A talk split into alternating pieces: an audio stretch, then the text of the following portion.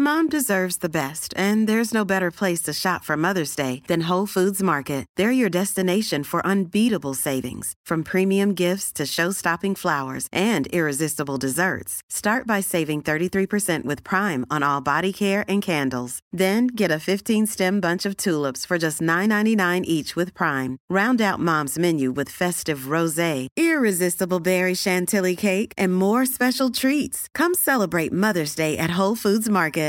This is Paige, the co-host of Giggly Squad, and I want to tell you about a company that I've been loving, Olive and June. Olive and June gives you everything that you need for a salon-quality manicure in one box. And if you break it down, it really comes out to two dollars a manicure, which is absolutely insane. It's also so easy to get salon-worthy nails at home with Olive and June. The difference between how your nails used to look when you did them yourself and now with the Manny system is a complete game changer. The best thing about Olive and June, too, is it's a quick dry. It dries in about one minute, lasts for five days, and full coverage in up to one to two coats. Visit oliveandjune.com slash perfectmanny20 for twenty percent off your first system. That's oliveandjune.com slash perfectmanny20 for twenty percent off your first system. You're listening to the Hawkesby and Jacobs Daily Podcast. This is Paul Hawkesby. And Andy Jacobs. And this is the H and J Daily with some of the best bits of uh, this afternoon's show. Um, Danny Higginbottom joined us, formerly of Stoke and Manchester United and yes. Derby. And, uh, he had, him and Andy had a slight difference of opinion, but, but he also had a f- couple of funny tales from his playing deg- uh, playing degrees, his playing career. Where'd that come from? His pl- playing degrees. He's got, um, he's got a degree in long throws. Yeah. So he was on good form. Um, What else did we... We liked... Uh, we went back to Russia, didn't we? A little road trip there. Little road trip. I very much enjoyed uh, your idea to get our young producer in to see if he knew anybody from Celebrity Squares from about forty-five years ago. Yeah. Uh, you will hear the result. It's the fickle nature of fame, as you'll discover. Um, Dan's, uh, Dan's featured... Yeah, he did his Streve, Streve Bruce. I don't know who Streve Bruce is. And uh, also had a little bit of his uh, podcast, which was very amusing. And also we finished with Don't Ask Me, which was a thriller, I thought. Oh, a thrilling Don't Ask Me. Uh, I've lost the power don't of me. Don't off me. Don't, don't off me. me.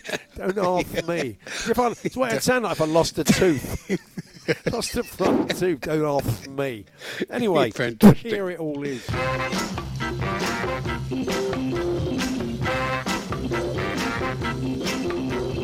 Good afternoon, everyone. Good afternoon, Andy. Uh, good afternoon, Paul. Good afternoon, everybody. And uh, oh, I'm very excited by this story. Atletico are trying to fend off Arsenal's interest in Thomas Partey. And I uh, quite like him to sign for Leicester and play with Jamie Vardy. That would probably scupper his catchphrase. It probably will, yeah. It would have been the perfect headline had he gone there. Honestly, the sports pages are funny at the moment. The biggest story of the whole weekend was Jofra Archer. He's lost his World Cup medal. He's found his World Cup medal. Yahoo!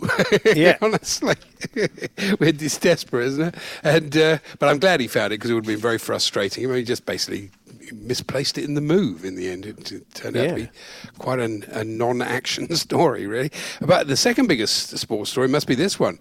Um, off-duty R S P C A Inspector Keith Hogben uh, caught a lost lamb with a rugby tackle in Whitland, Carmarthenshire. I mean, they don't get any bigger than that, does it? That's that's a, that's a non-sport sport story, isn't it? Well, it's got rugby tackle in it, so I'm I'm counting it as sport. And uh, I very much enjoyed it. Boy, you haven't seen it yet, but I'm sure you will. The London Marathon um, thing that they did yesterday on B B C. They reran the nineteen eighty-one highlights of the nineteen eighty-one marathon. Great wow. commentary from David Coleman. I mean, that wonderful voice and tremendous. Uh, the race was started by a twenty-five by firing a twenty-five pound howitzer. Now they have some sort of celebrity or royal, but they would scare the living daylights out of people, really. Yeah, and it was quite yeah. ironic, really, because the whole show started with a sort of like, you know, that shot of um, Greenwich Park when all the humanity are there. You know, yeah, that yeah. massive. Of humanity trying to funneling out the park. You think, yeah, thanks. Actually, it looked a bit like some of the parks around our way this weekend. But uh, and uh, uh, Brendan Foster, of course, he certainly improved over the years. But I have to say, at that point, he was terrible. Oh, he, oh, was sounding, he sounded like he just no. He's good now. He, he got great oh. over the years, but yeah. this was his first, and he sounded like he just got out of bed. I mean, honestly, he was so, he was so downbeat. And at the end, he went, "It's going to lead to a boom in running. Let's hope we in the sport can handle it." Oh, don't get too excited, yeah. mate. Well, he's like you, Andy. Over the years, he's improved dramatically as a broadcaster. Yeah, I happened. And uh, Brian O'Halloran, mm. uh, a competitor, I mean, people are amazing, aren't they? He broke his he broke his foot skiing before the race, but decided to take part even though he was in plaster and on crutches. So he started. Ridiculous. I bet he, he was still quicker than the Moose when the Moose did it, wasn't he? Probably. Yeah. And Patricia Patricia Wright was great because it was quite amateur because it was the first one. She was late and started twenty-four minutes after everybody else. Oh, really? Really? Yeah. So it's well worth watching. It's She's funny, finished actually, now, though, of course, isn't she? Can't be that late. So I think she is. Des Lynam, Des, yeah. was the reporter who runs along the side wow. the ath- the athletes. And he had an umbrella one time, a bit of a Steve McLaren situation there. But uh, all in all, it was it was uh, well worth watching. I enjoyed it a lot. So yeah, uh, that was an old friend, David Bedford. I don't know what happened to him. He got absolutely knackered. He was miles behind everybody else, and he was just. You think he'd had a bit of a session the night before? I think he, I think, think yeah. I think he might. I think he might have done. Yeah. He might have done. That's yeah. good. Uh, Andy, I didn't, I didn't get oh, round to I didn't get round to watching a big match this weekend. I do apologise. I normally hit you with a deep dive into a match from nineteen seventy-nine, oh, yeah. but I try and put that right this weekend. I tell you, I can give you an on this day in sporting history yesterday, and okay. until I did a bit of reading around this, I didn't know it was such a significant match. It was uh, Arsenal when they won the F A Cup. I'm going to talk Arsenal in a minute with John Cross, but they won the F A Cup in nineteen thirty.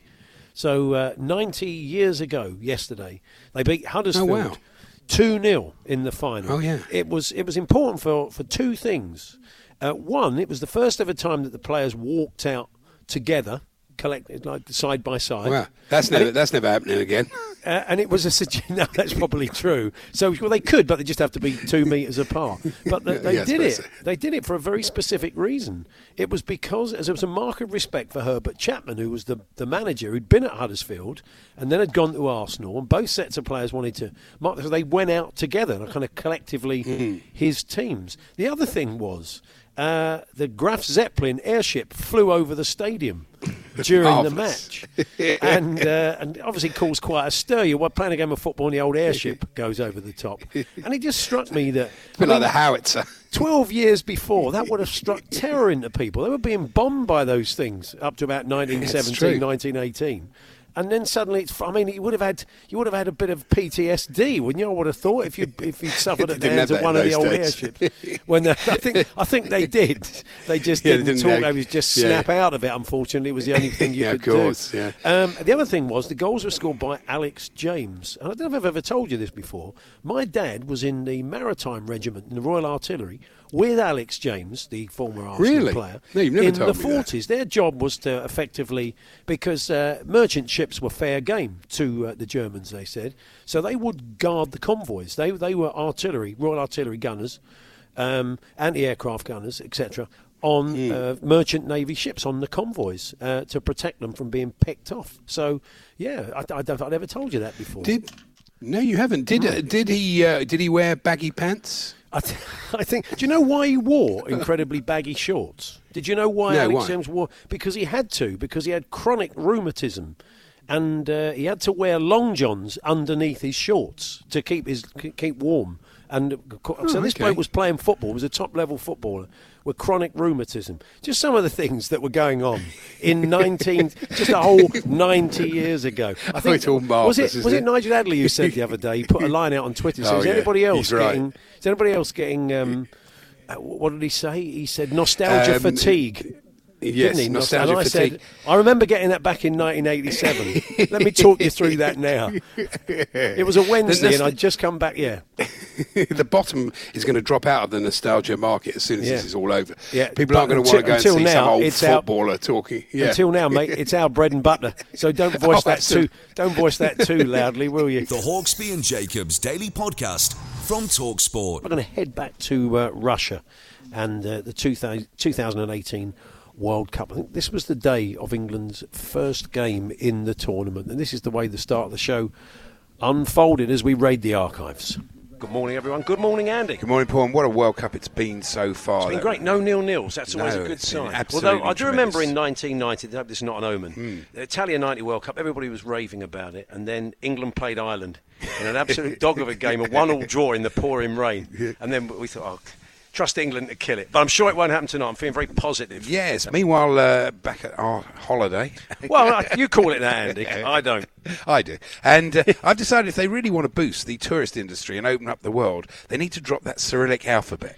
You th- you've decided, so basically, you know, hundreds and thousands of years of tradition should go so you can read metro signs. Basically, yes. Yeah. I'd say that's We're getting true. there, aren't we? We're kind of learning well, what the letters mean. Yeah, oh, I'm not. You are. Oh, we, we just, I think you just have to put a little bit of time in. I mean, no. I wouldn't say... I, I mean, it's, we've had an interesting incident with our producer yesterday. Uh, the word for thank you is basically the only word yeah. we can, any of us can say here is spasiba. So whenever you say it, most of us say it, and they can tell, you know, you sound yeah, they, English. They, if they speak English, they'll start speaking to you. But But our producer thanked somebody at uh, the accreditation centre yesterday and said uh, spasiba. He must have said it in such a way they thought, brethren, because they went into fluent Russian. So he has mastered one word to such an extent. He's a local. He says it like he says it like a native, which is a good sign, I think. Right? Uh, but he was on good form yesterday in the Fan Fest, uh, which, let's face it, is an utterly grim experience. Well, it's not. It is. It it's is, not it's meant horrendous. To. It's the way you like. You like watching football with a book on your lap, in the dark, in your underpants, just sitting there concentrating on the game. Not everybody consumes football like that. Some people like to have a beer and enjoy it with other people. No, they're wrong. It says a lot about the kind of antisocial person you are, really. No, he's like me. It's too, he said to me at one point, I hate the whole human race. Blimey. I, I agree I mean, with him. He was a bit tired after the train journey, but that's pushing it a bit, isn't it? You know, it's, uh, it's grim. It's too loud. It, it's badly dressed people standing in front of you. It's Z-list D J shouting, let's make some noise, let's do the Mexican wave. No, let's not bother, really, for goodness sake. And this woman kept coming up to John with a sponge hand yeah. and giving well, him she, a high she five. She was wearing one, obviously. It wasn't, wasn't, wasn't a sort of disability. That would be terrible. Every time you had a shower, one, one arm would get longer than the other, wouldn't it? Yeah. It could, that's a new one for Stan Lee, if he's listening. Yeah. Sponge hand woman. And after about the fourth time, John said to me, I'm just not doing that anymore. I'm really not. And they kept trying to do it. You left her hanging, John. You don't do that. You're a bad influence on him. Not really. I, I just think he, play, he plays into your, your your curmudgeonly ways. I'm not sure that's helped. No, no. David, our executive uh, football editor, says that we're two peas in a pod. I think that's fairly yeah, true. That's right. And, uh, it's like hinge and bracket. And uh, actually, it was funny, we went to the Zenit Club shop yesterday. We did, yeah. And uh, David came over with a postcard of Branislav Ivanovic. He knew I'd be quite keen on yeah. it. And, uh, you thought it was a freebie, didn't I you? I did. I went to put it in John's bag without realising. We almost found out what happens if he shoplifts in Russia and you're an England fan. We did get some funny looks. We're broadcasting from the pub, and it uh, it, it doesn't open till twelve, but they were letting us in at yeah. eleven our time, but obviously just over an hour ago. But um, we were standing outside the pub, Uh, at at uh, ten o'clock, eleven o'clock your time, and they, they thought, typical England fans, yeah, match day, yeah. outside the pub an hour before it starts. Doesn't open till twelve o'clock. This morning, of course, we've moved hotels now, which is actually good for me, because in our last hotel, yeah. you two got upgraded to suites. Mm. Well, I had just the ordinary room. It was I great. I kept saying all. to uh, to uh, John, uh, if you, you've got a, an espresso machine in yours. And we said, oh, yeah, yeah. And I said, it's, it's, the, little, it's the little things. I, I've got a lovely infinity pool. Infinity pool that looks over the Moscow River. And Andy said, have you? Have I? For goodness sake. Yes. My first impressions, though, of Saint Petersburg are not as good as Moscow. I did make that... Only because it was a ten-minute walk to the hotel from the station with your case. You can't write off a city. I did think so, but uh, there's a strange smell here, the sort of sewage-like smell, which may have something to do with the I've not noticed c- canals. That. Have you changed your underpants since, you, since you've been yeah, here? Maybe it was just you me. Want to look a bit closer at home, mate. And uh, yes, and we had breakfast this morning. That was good. Well, uh, I think most people do. Well, you know, breaking news. Fantastic. And uh, we had a program idea for Quinton Wilson. Russia's worst breakfast. I think by the end of it, it's getting better. It was they do terrible. Good porridge. Porridge was We've right. been quite taken with the porridge. They've got some very odd labels in the hotel. Uh, the uh, the the sign on the uh, porridge, it says, oatmeal on the water. We all went, fire in the sky. It's great. Ian Gillan, he's a regular at the hotel. Uh, and the other thing, they've got, I tried it, it's it's banana fritters, but they call it slip the banana, yes. which sounds like a euphemism. It's always a good thing to avoid, yeah, I'd say. I think it, it but is. You, you did You're talk popped to, out of the side. It's one of those, talk, isn't it? You did talk to us about the dangers of double toasting. They've got one of those. Oh, well. toaster things that goes round and round and round. And Andy put Andy put your toast in, and it didn't even touch. I mean, it never even touched it. It was the bread came out slightly warmer than it went in. It's still bread. But I told you of a situation I had in a. I think it was in Spain somewhere where I, I did exactly that. I double toasted. I went through the machine again. They tell you never to do it because the first one came through like yours did. No, no discernible difference, just slightly warmer. The second one came out like Bonanza, and the, the, the guy wasn't happy with me. He said, "Don't put it through twice." But I tried to explain, but it came out black and on fire. Well, so how can you do one round like that and then the second? Uh, it, it just it, an inferno. We've noticed over here, though, that all the Russian commentators sound a bit like Motti. And, well, uh, one of them does. No, they all do. David, David, our executive producer, said, do they all wear bearskin coats? Which I thought was quite a good That's a nice observation. Look. Actually, one of the strangest sights we've had here was uh, we met a man yeah. with a plastic cheese hat and cheese tie. A cheese tie? I mean, actually, imagine a trilby made of plastic cheese yeah. and a well, tie. I know it's not easy. It's not easy. It was a top hat. It wasn't a trilby. No, was it? A it was top a top hat? hat. It was a cheese top hat. It was a cheese top hat. Yeah. Okay. Does uh, Martin Ellis-Jones know about this cheesy top hat? And a, but then you went up to him because you thought he looks like a uh, yeah. self-styled comedy character. I thought, he'll want to have his photo taken. Yeah. I'll tweet that out. And he just, I spooked him, and he he just basically said, no, no, no. Well, yes, well done. I, yeah. I could have been there. He was back there with him. It was like Jim Brakes, wasn't he? Oh, no, no, no, no, no. He ran off, though, he did. didn't he? But he still found time as he ran away to give me his promotional leaflet for, yeah. unsurprisingly, cheese. He sells cheese in the street. It's an interesting line of work, but he almost doesn't want you to know it. No. And uh, I've got a photo of him. I, I'll put, we'll put it on T S H and J yeah. in case. Well, I've got a photo of him running away from me, basically. Yeah, you have. You can't see his tie. At least we'll establish whether it was a cheese top hat yeah, or a cheese a very trilby. Good, very good point. And uh, John, our producer, at one point got anointed by a pigeon, which we thought was... Oh, that was... Well, I mean, it does... Yeah, he was uh, Yeah, he was defecated on. He was he was guanoed. Guanoed. Uh, in, yeah. in Moscow just before he left. Mm. And he was wearing a pristine white T-shirt as yeah, well. It was his Fantasy Island look on the day. That's quite and, nice. Um, but it does mean talk. This is great news for Charlie Baker and, uh, and uh, Jim Proudfoot and all the Torquay fans because it's supposed to be good luck, isn't it? We were told by the Mexican fans it's seen in Mexico as good luck. So Torquay straight back up into the conference, John. This is it may be the best thing you've ever done for your club. And what happened? Torquay went up, didn't they? They did. Yeah. Brilliant. It was all thanks to that Russian pigeon. Nothing to do with Gary right. Johnson working his magic, all the players, all down to a Russian pigeon. So there we are. And actually that night, it was England, we had a good feeling. That was the Tunisia game, wasn't it? The real quite tight two one. The Kane scored very late. Yeah. yeah. Oh, was it? No, that was, oh, yeah, that was no, the no, first game. Right, yeah. yeah, we we, we kind of struggled oh, yeah. a little bit, didn't we? We got a late goal, if I remember rightly. So it wasn't... Uh, yeah, no, I remember thing. that. Yeah, I remember the, where we watched it and everything, yeah. Yeah.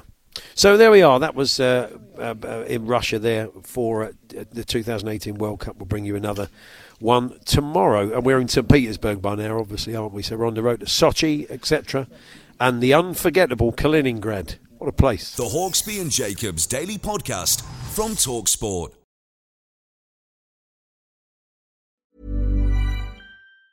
Planning for your next trip? Elevate your travel style with Quince. Quince has all the jet-setting essentials you'll want for your next getaway, like European linen, premium luggage options, buttery soft Italian leather bags, and so much more. And is all priced at fifty to eighty percent less than similar brands. Plus, Quince only works with factories that use safe and ethical manufacturing practices. Pack your bags with high-quality essentials you'll be wearing for vacations to come with Quince. Go to quince dot com slash pack for free shipping and three sixty-five day returns. There's never been a faster or easier way to start your weight loss journey than with PlushCare. PlushCare accepts most insurance plans and gives you online access to board-certified physicians who can prescribe F D A-approved weight loss medications like Wegovy and Zepbound for those who qualify.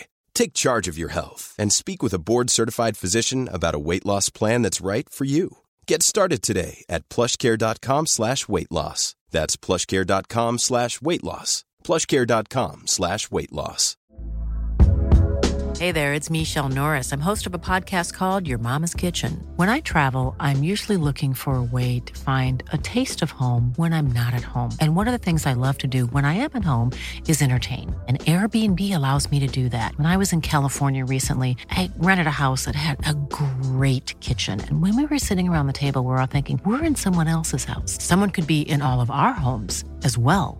If you have a home, but you're not always at home, you have an Airbnb. Your home might be worth more than you think. Find out how much at airbnb.com slash host.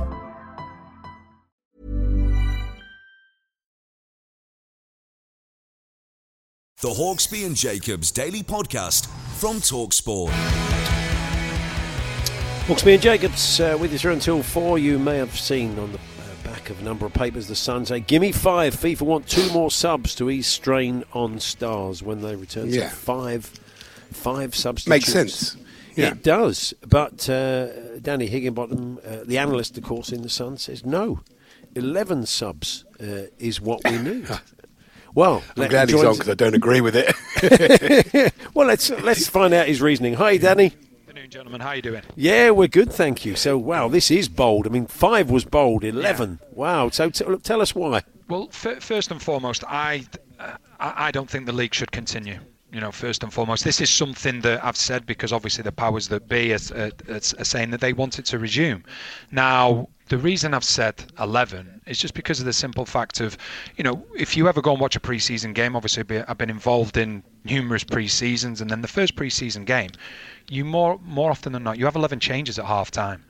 And to expect a group of players, no matter what league it is, to have the best part of two and a half months, whatever it may be, off, and then to maybe have a couple of weeks training and then go straight into games. For you, for anybody to expect that there's going to be any match fitness, that there's not going to be injuries, then I don't think that that's right. And then to say, okay, well, you can have five substitutes. So that means the first game, six players have got to play ninety minutes. And that is... that's a lot to ask for a group of players to go back to a certain level of football without actually gaining getting any injuries or without actually having any, you know, what you would call pre-season games beforehand. Well, they won't, Danny, they won't come back without a pre-season. I think that's pretty clear. They're going to have at least a three-week period where they're training. You're absolutely right. They couldn't possibly come back, and they will have a pre-season. And Paul's got some interesting points about the, you know, the the, the pra- pragmatism of having eleven subs. Oh, I get yeah. that. Yeah, I do I do understand that, and, and the thing is, anything that happens, when, when the Premier League does restart, if it does restart, there's going to be certain things that people are going to look at and go, well, this this isn't right, this can't be right, you know, because we're what we're doing at the moment, and this is where I disagree with it, is that we know people don't necessarily want to talk about football that much because it, it, it's not considered important in, in the whole aspects of things, and I get that one hundred percent, but when we are talking about football, these are... These are exceptional times where you're going to ask a group of players to go back and maybe do a couple of weeks pre-season. But any player will tell you, if you have pre-season, doesn't matter whether you go and do short, sharp running, whatever it is for two weeks, you're doing certain things with the, with your teammates, nothing will take the place of an actual match. That's why, you know, when the season begins, for a player, it's probably five or six games before you're feeling match fitness. No matter what you've done, you've had pre-season games, you've had pre-season games, but it doesn't justify when you then go into the Premier League. But what you're saying now is going back into Premier League games without a pre-season friendly at all. I'm just uh, wondering yeah, whether this will, well, this will be a bit of a cheats charter, Danny, mm. because you can imagine uh, uh, certain unscrupulous managers with uh, they're one nil up with four minutes left, yeah. and they make eight individual substitutions. The referees have got to be good then, haven't they? They certainly have. I mean, I know FIFA, even in this five-player uh, thing they're talking about, yeah. they said sides will only get three change windows per game, either during breaks or in play or at half-time, won't be allowed to make five individual substitutions, but that's not particularly workable. Players get tired at different points, players yeah. get injured at different points, and you do make legitimate mm. substitutions at different points of the game. I do worry, though, that uh, managers would probably use it to their advantage if they had eleven subs. Yeah, of course they would do, but there's no exact science behind it. Whatever happens, I think we all have to be honest that if the Premier League does reconvene and, you know, and, and, and we, we do start again with the Premier League, the standard's going to be completely different. The standard is going to be oh, yeah. the standard is going to be a million miles away from the last game. So if you look at, you know, one of the last games that I saw, the Manchester Derby, you know, if if you were to then go and replay that game, you know, a couple of months down the line where players haven't had any, you know, haven't had any match fitness, haven't had any real training time or pre-season games, there's going to be no comparison. And that's that's why I'm saying that, you know, we're coming up with all of these ideas. The only reason that I put that in the in, in my column was because, you know, people are talking about, well, the football is going to is going to start again. We are going to start the Premier League game.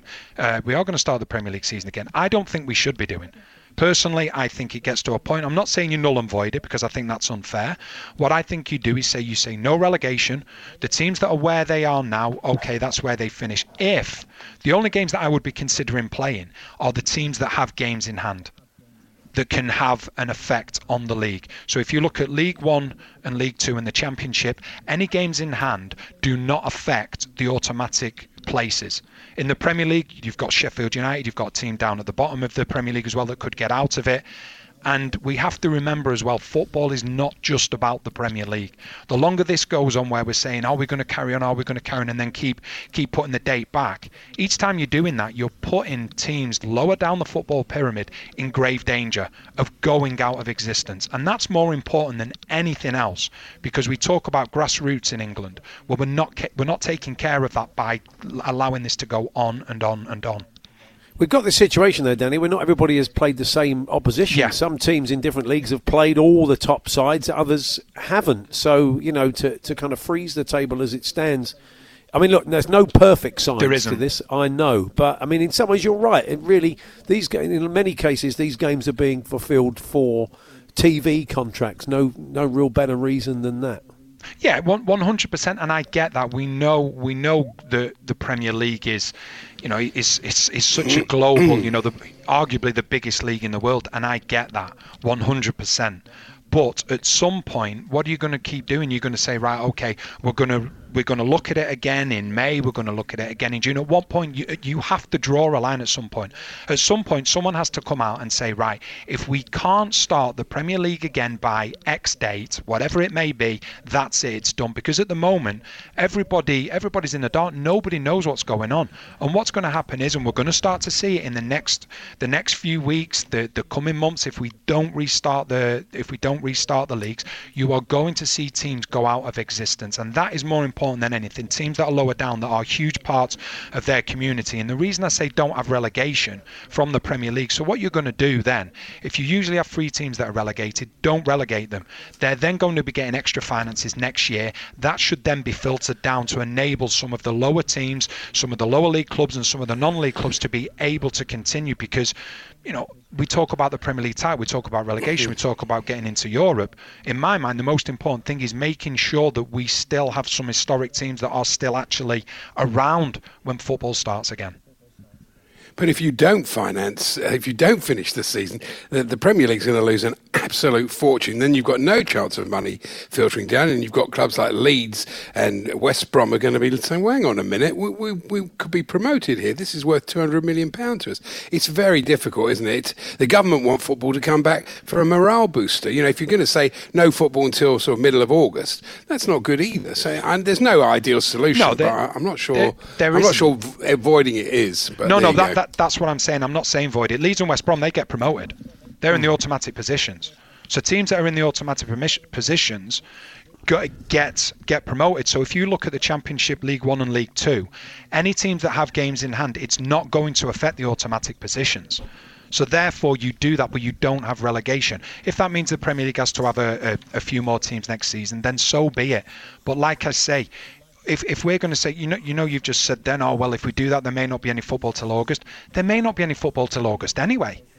We just we just oh, yeah. don't know. Well, and, and, and, and that's what we're doing. We're just, we keep looking, okay, we want to start again in May. But then when we get to May, it might be, okay, well, it's not safe enough. Then we have to go to June. We also have to think about the footballers here as well, the human side of things. Because if you're a player, are you comfortable going and playing a game with the, the possibility of you actually contracting the virus and then taking it home to your family? If you do the if you do the shopping for your parents, giving it to your parents, you've got to think about the human side of it at the moment.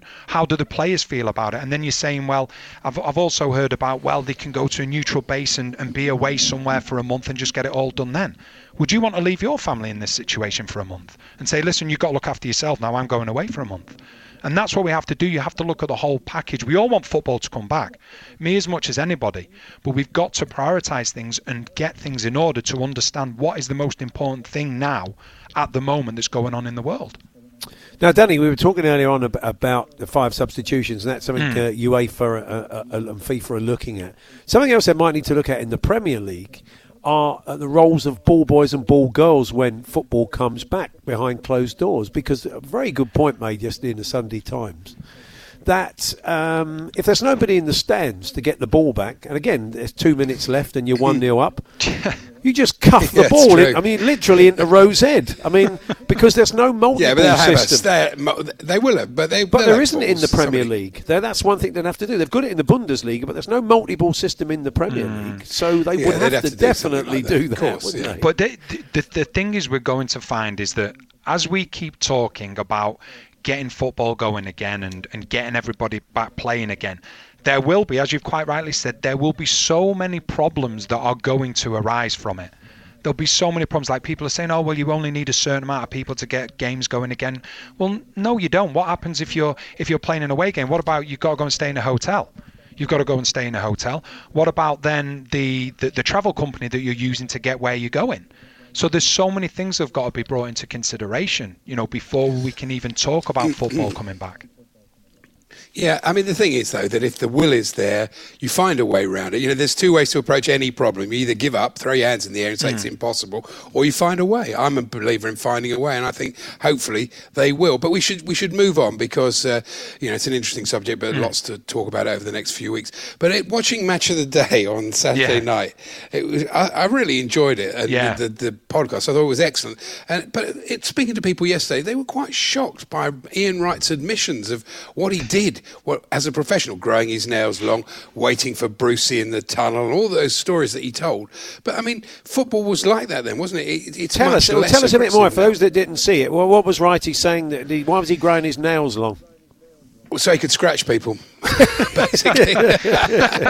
Leave a mark on them. And, and why you did know, he wait that, for Brucey sort of, in the in the Steve Brucey? Because they'd had some they'd, they'd had some sort of spat during the match, and then Brucey wanted to, to get him. I can't remember exactly why, but anyway, Brucey was waiting in the tunnel for him, yeah. and Wrighty was frightened because he, and Bold and Adams had moved on ahead, and he was left facing him. He was thinking, "Oh no!" and uh, and he sort of like trying to hold Brucey back from doing anything. And as he got closer, he did, then he decided, "Well, I'm so close, I might as well just punch him in the face," which is what he did. I know. So but, people, but it was just that honesty, you know. People shouldn't be shocked, Danny. I imagine that no. that's pretty par for the course, isn't it? Yeah, it, it is. I remember. Um, I remember when I was a young lad and I was at Derby and we played we played Leicester, mm. and um, at the end the end of the game they, they ended up beating us in the last minute. I give a I give a penalty away in the last minute, and um, and like we were quite a young team, and Craig Burley at the time, he said, right, come on, you know, we're we're gonna. We're going to have it in the tunnel and things like that. So me, me being young and then other lads, you're thinking to yourself, yeah, okay, we'll go and wait in the tunnel. So we're waiting in the tunnel. Then the Leicester City players come in and you're thinking to yourself, what are we doing here? What are we doing here? You know, the, the team that they had at the time then, you know, you had, you had the likes of Jerry Taggart was in that team. I think Tim Flowers was in that team. Um, and they they were arguably one of the toughest Premier League teams as in terms of physical, and we were thinking to ourselves, no, what we're doing here. So we just walked into the dressing room, was like, no, having none of that. So we, we understood better than to do anything like that. But it is, you, you, you see these things, you know, teammates will have fallings out, you know, um, opposition players will have fallen outs, but then afterwards, more often than not, it's it's for, it's forgotten about. And, you know, what what Wright is saying there, it is, is there's, there's so many stories that, that go on throughout the years within the Premier League, without who, without question. Danny, who was the kind of king of skullduggery you came up against over the years? Who Who had all the? I mean, I've, I've spoken to a mate of mine who played against John Radford, the old Arsenal striker, on his way down in non-league, mm. and he was going through the cards, stamping on his feet, raking him down the shins, elbows blindside of the referee. Gave him, he was like a young centre half, a bit like you would have been. Gave him a real working over. Have you, did you experience that on the way up? Um, I, re- I remember as um, I think a twenty-one, twenty-two year old, and it was the first real like proper challenge where I thought, wow, that hurt. It was against uh, Middlesbrough, Paul Ince. I went to a fifty-fifty with Paul Ince, and I'm not kidding you, after the challenge, my my boot just went completely red. My whole foot had just cool. my whole foot had just split open, oh. and it was it was oh. a fair challenge. It was a fair challenge, but the it was a fair challenge. There was no problem at all with the challenge, but it followed through as well. And it, it, it was then getting an understanding, all right, okay, you and you're going into challenges, you've also got to protect yourself. Um, but but you do have that. That's part and parcel of football. Whatever you can do, you know, to try and get an advantage on the opponent. We, when we were at Stoke, when we were playing against the big clubs coming to our place, we would have a, we'd have a ten-a-side on the main pitch the day before a game, right through the middle of the pitch to cut it all up. and, and and Tony Pulis would let the grass grow. So then the next day you're playing against Scholes or Gerrard, Gerrard, Ballack, Lampard. You know how good they are. The the ball's coming to them. They can't concentrate on playing a first-time ball because it's bobbling all the way to them. So they have to take a touch. Then you can get closer to them. But the sides of the pitch were absolutely were absolutely brilliant, and that's what we love to do. We like to get the ball out wide and just put the balls into the box. So you get any advantage that you could get. But the grass Perfect. was re- the the grass was ridiculously long when we played the big teams. That's how it was. Okay, and we all think it's a level playing field, and it literally isn't. It literally isn't a level playing field. Good no. stuff. Cheers, Danny. Good Cheers, gentlemen. Thank you. Much. Take care. Danny Higginbottom there. Read his piece in uh, yeah. today's Sun. It's interesting stuff. Yeah, yeah, a lot of yeah. debate, won't there, before we come back? Absolutely. The Hawkesby and Jacobs Daily Podcast from Talk Sport.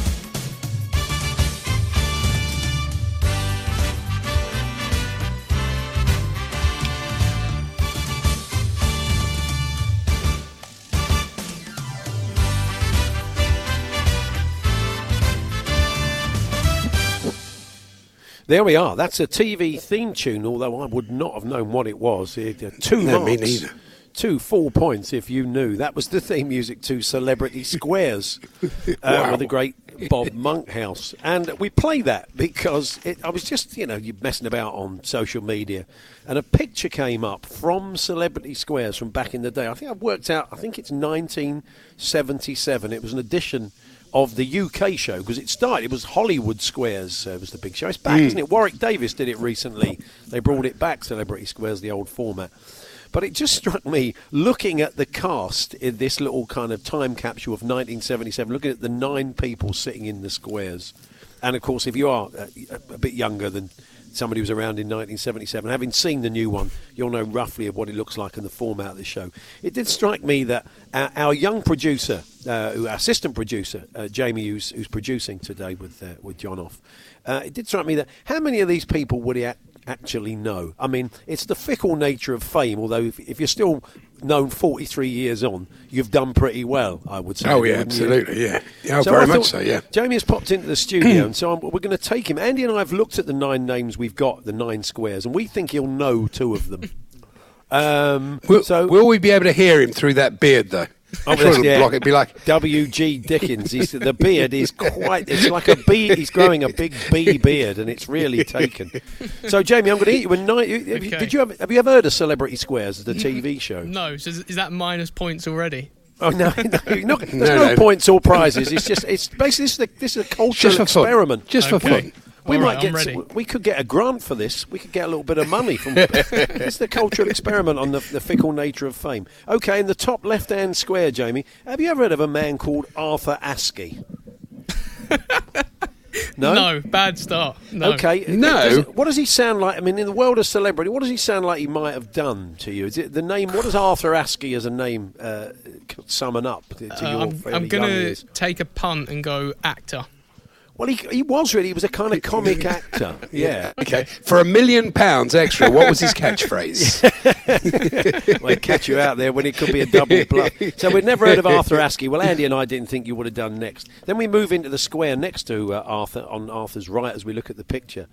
Pat Coombs.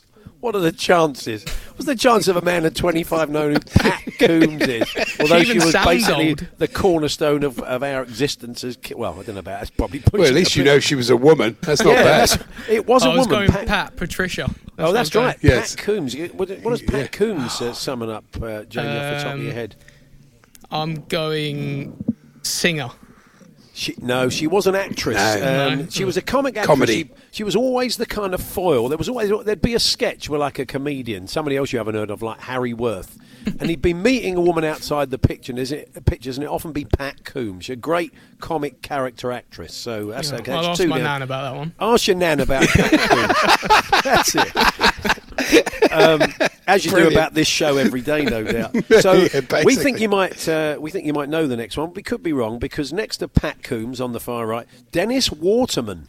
Oh, I know Dennis Waterman. You know Dennis. We yeah, thought you might do. You through, know Dennis uh, Little Britain, actually.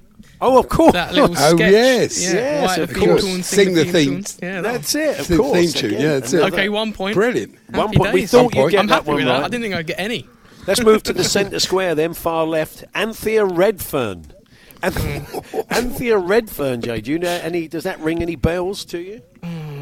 I feel like I should know who that is. Oh, I don't, I've got absolutely no reason why you should. Uh, what does she sound like she did? Anthea Redfern. It's quite an exotic name. What do you think she did? Or? Yeah, she sounds like she's an, associated to uh, TalkSport's very own Neil Redfern. oh, I, no, uh, she's no relation no, to Neil. I don't, I don't think. She I, didn't play no for Barnsley. Idea. Unless um, she was married to Neil Redfern. No, I she have was. No idea. She was married to Bruce Forsyth. You've heard of him, haven't you? Of yes. Course. Yeah. Um, she was. Give us a twirl. She was. Yeah. That was. That was very much his catchphrase okay, for her. I, all right. I think she I was, do know who she is. I just didn't know her name. She rode shotgun on the Generation Game. Uh, right. She was the she was the assistant. So then yes. we'll move on. Okay. That, now this guy was uh, in the middle square. Willie Rushton. Does Willie Rushton mean anything to you, Jamie? No. No. What does Sorry. It sound like he did? Uh, he sounds like a cricketer. Oh, well, he loved his cricket. Andy. Okay. That's quite interesting, didn't he? He was a big I, cricket, I missed it. Glitched the name glitched. Oh, Willie Rushton. It. Willie Rushton. Oh, Willie Rushton. Yeah. Did love his cricket, but he was a cartoonist, a kind of all-round celebrity, a writer, funny man, wasn't he? Wrote for Private Eye. Founder, founder of Private oh, Eye. That's right. Yes, yeah, yeah. Yes, yes, so yes. that was that was him. We didn't think you'd get him. No. The next one we think you're going to get of Tony Blackburn. You heard of Tony Blackburn? Oh yeah, uh, radio host. Yeah, of course. Fantastic. Yeah. So D J. They're the two. Yeah. two. So if you get any more, you're winning. And, and okay. It's for the this uh, tor- tor- uh, trip for two. So I was on a hiding to none before we began yeah. this. Right? so well, here we go. Yeah. I felt like I was going to get stitched up.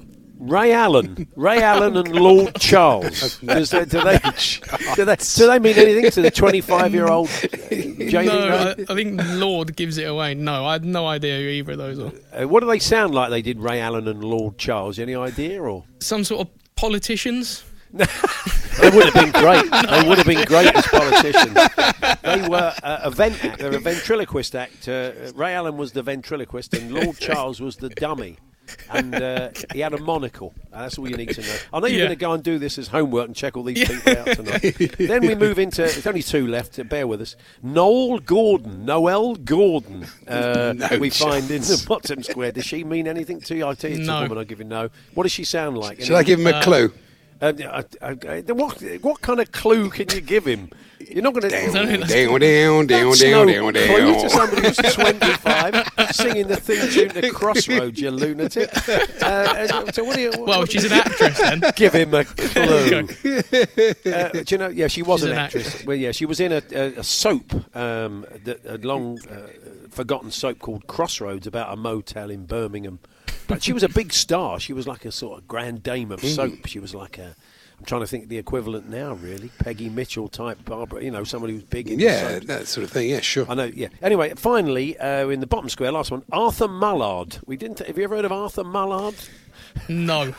no, no. I think you're bored now. Don't blame me. No, no, no. Um, the answer to I, that, the answer to that, Jamie, was yes, my yes, dear. Yes, he was. Uh, Arthur Mullard was it? Yeah, he was an actor. He right. was. He was just a kind of professional Arthur Mullard. I mean, there are still celebrities like that now, but this was the day when you, you know he did. He acted in films, but he was just Arthur Mullard, wasn't he? He was just always there. I think he did Celebrity Squares about fifty times over the years. And you just, I'm not surprised. You know, he was a he was a kind of comedy tough guy. That scene where Harry Worth met Pat Coombs outside the cinema, her husband, Pat Coombs' husband, would turn up to beat Harry Worth up, and that would be played by Arthur Mullard. So we expect you to come back tomorrow and, and have, have watched all right. of these people in action. No, he should do the reverse quiz. He should ask us at names that he knows that oh, he thinks yeah. we won't know. That's a, that, that would work. That would be, yeah. I mean, okay. that, we're, we're, the reverse that challenge, you're going to take that? Yeah, yeah, take that on. We're okay, so deal. There we are, Jamie. We were absolutely right with the two you knew. Uh, so there we are, revisit an old celebrity. I can't believe we did that. Thanks for an stitching me up live on national no, radio. It's not, it's, it, I think it just shows the, the fickle nature of that. forty-three years on, only two of those. I mean, let's be honest. Sadly, most, quite a lot of them are no longer with us. In fact, most of them. Uh, which is which is sad in itself. So that has an that has an impact on your level of fame, of course, at death. So uh, we'll we'll move on. Thank you, Jamie. Thanks very much for that. Social experiment. He's, he's going to ask us about people. He's going to ask us about people in the TikTok house and things like that. What's the TikTok house, Andy? Do you know the TikTok house? TikTok house is basically they, they took uh, five or six of the best, most popular people on TikTok oh, yeah. for lockdown and stuck them in a house. So they, they, I think they've got a combined audience of sixteen million, these kids. Wow, that's and more than Arthur Mallard. I know. And wow. they're making these little fifteen-second videos that people really love. So, well, what you know, about, I yes, I did see. Anything. I did see footage of them. They were in a uh, in a magazine. I did see the. Yeah, I did mm. see that. Anyway, um, we'll move on and we'll bring you Striker very quickly because that took a bit longer than we thought. But um, so anyway, let's bring you Striker. Steve Bruce's uh, murder mystery, read by Ian Danton. Let's first see where we're up to in the story. Murder, Harry? Eddie? I can't believe it. Then who was the murderer? Harry asked. Duffy didn't commit Harikiri. The murderer might not be part of the Lettersford setup. It could be someone from outside. Sir Lawrence Brooke entered my office. My patience is not inexhaustible, Steve. He was angry at the whole turn of events, no doubt. And someone needed to do a lot of explaining. That someone was me. Yeah, Steve uh, is in a lot of trouble with the police. Uh, found over the uh, body of his star striker with a knife in his hand. This is really written by Steve Bruce, the Newcastle manager, back in nineteen ninety-nine. But it tells the story, the story of Steve Barnes, the Lettersford town manager. Uh, let's start chapter four then. Take it away, Dance. Chapter four. No day has ever gone faster. Time is a strange thing. You sit through an exciting film or play a good game and ninety minutes pass as if there were five. On other occasions, you think you've been bored out of your mind for an hour, and when you check the time, only five minutes have elapsed. Birmingham fans will certainly empathise with that. I was with the chairman when the first editions of the Lettersford Inquirer were brought in. We were front-page news. True to his word, Harry Pickles did his very best to make me and the club appear in a good light. We'll be all over the television screens this evening, Sir Lawrence said, and in the national newspapers tomorrow. On the front pages too. The very worst kind of publicity we could possibly have had. Whoever had wanted to harm Pat Duffy enough to kill him was also doing serious damage to the club. This kind of thing, Sir Lawrence continued, is going to take years to repair. We've nothing to feel guilty about, I said. What happens if the murderer, I assume it was murder, what happens if he's an employee of the club? Well, it certainly looks that way, I told him. Our security is tight. And so it should be, Sir Lawrence said. We pay enough for it. Sir Lawrence went to his drinks cabinet. He poured himself brandy and ginger ale. He knows my taste in drinks and poured a full glass of mineral water. I take it you are still teetotal, Steve, he said, with amusement in his eyes, even after the travails of the day. Hey, if this continues, I shall be drinking heavily and smoking sixty a day, I replied. Right, he said. There has to be a concerted effort of damage limitation. At that moment, the telephone on the mahogany table rang. Yes, he barked. He's an urbane guy, smooth, polished, but he can show anger. Oh, yes, ask him to come in, he said, more sweetly now.